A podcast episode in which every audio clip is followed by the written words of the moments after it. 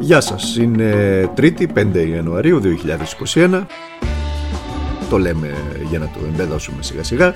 Είμαι ο Δημήτρης Χατζηνικόλας και ακούτε το καθημερινό podcast του Τμήματος Πολιτικών Ειδήσεων του Document η μέρα ορκομοσίας ε, σήμερα της καινούργιας κυβέρνησης, μίας εκ των ε, μεγαλύτερων σε αριθμό υπουργών κυβερνήσεων των μεταπολιτευτικών μας χρόνων και τα προβλήματα άρχισαν ε, πολύ νωρίς πριν καν στεγνώσει το μελάνι στο προεδρικό μέγαρο. Τώρα τι θα κάνετε αύριο. Η επαρχία του Αρχιεπισκοπικού. Θα ανοίξετε τους ναούς κανονικά; Τους ναούς θα τους ανοίξουμε κανονικά. Κοιτάξτε, Μα υπάρχει απαγόρευση από την πολιτεία, Σεβασμιώτα. Μάλιστα, συμφωνούμε. Συμφωνώ σε αυτό το βιολέτ. Υπάρχει ένας νόμος, το εξετάσαμε και αυτό. Ε, έχουμε ένα μικρό παράπονο διότι δεν ενημερώθηκε κανείς μας. Και σε αυτό που ακούσατε βρίσκεται ακριβώς το πρόβλημα που δημιουργήθηκε. Έχουμε ένα μικρό παράπονο διότι δεν ενημερώθηκε κανείς μας, είπε ο εκπρόσωπος της Διαρκούς Ιεράς Συνόδου, ο Αθηναγόρας Δικιάκος. Διότι μπορεί να πήγε ο Αρχιεπίσκοπος Ιερώνυμος στην ορκομοσία αλλά η κυβέρνηση και το Μαξίμου πρέπει να εξηγήσουν γιατί σε μια τόσο δύσκολη και κρίσιμη στιγμή για την κοινωνία άδειασε την ιεραρχία της Εκκλησίας και δεν την ενημέρωσε για την αλλαγή επιταχύρω των περιοριστικών μέτρων και το κλείσιμο των εκκλησιών στις γιορτές των Θεοφανίων.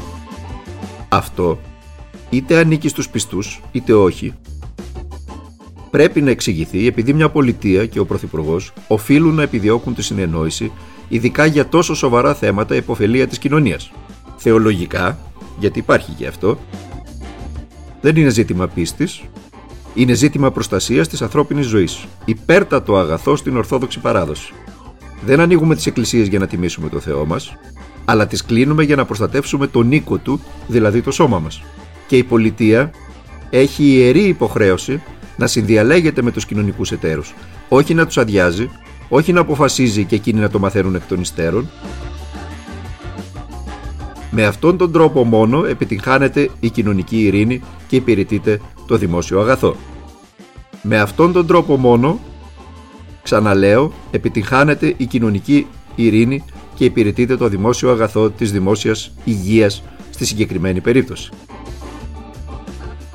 Τώρα, ο κύριος Μητσοτάκης θα αναμετρηθεί πρωτίστως αύριο με το άνοιγμα των ναών και θα απολογηθεί, πρέπει να απολογηθεί, για τα στραβά μάτια που θα κάνει, αν κάνει, απέναντι στην υπόλοιπη κοινωνία που τηρεί τα μέτρα.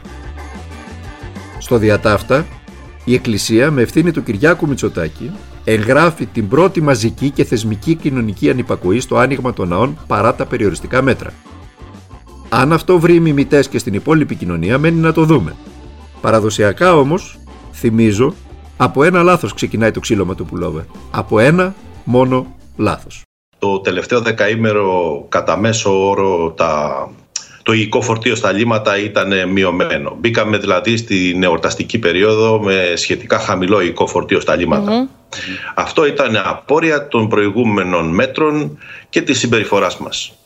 Ε, σε αυτό το εορταστικό ε, δεκαήμερο αυτό που παρατηρήσαμε και τα αποτελέσματα είναι μέχρι και την Κυριακή.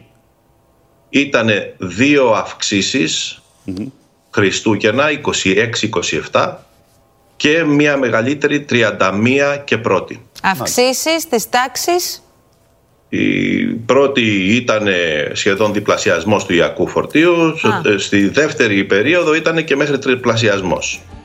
Και αυτός που ακούσατε ήταν ο καθηγητής αναλυτικής χημίας του ΕΚΠΑ, ο κύριος Νίκος Τωμαίδη, ο οποίος και αυτός χτυπά το καμπανάκι του κινδύνου για αύξηση της διασποράς του ιού στην Αττική λόγω των εορτών την επόμενη εβδομάδα, περιγράφοντας το επόμενο μεγάλο πρόβλημα για την κυβέρνηση, η οποία έσπευσε, θυμίζω, να ανακοινώσει το άνοιγμα των σχολείων από την ερχόμενη Δευτέρα και του περίφημου Click Away. Ήταν η ίδια η κυβέρνηση που έλεγε στα μέσα μαζικής ενημέρωσης ότι απαιτούνται περίπου δύο εβδομάδες για να έχουμε μια σαφή εικόνα για τη διασπορά του ιού εν μέσω των εορτών.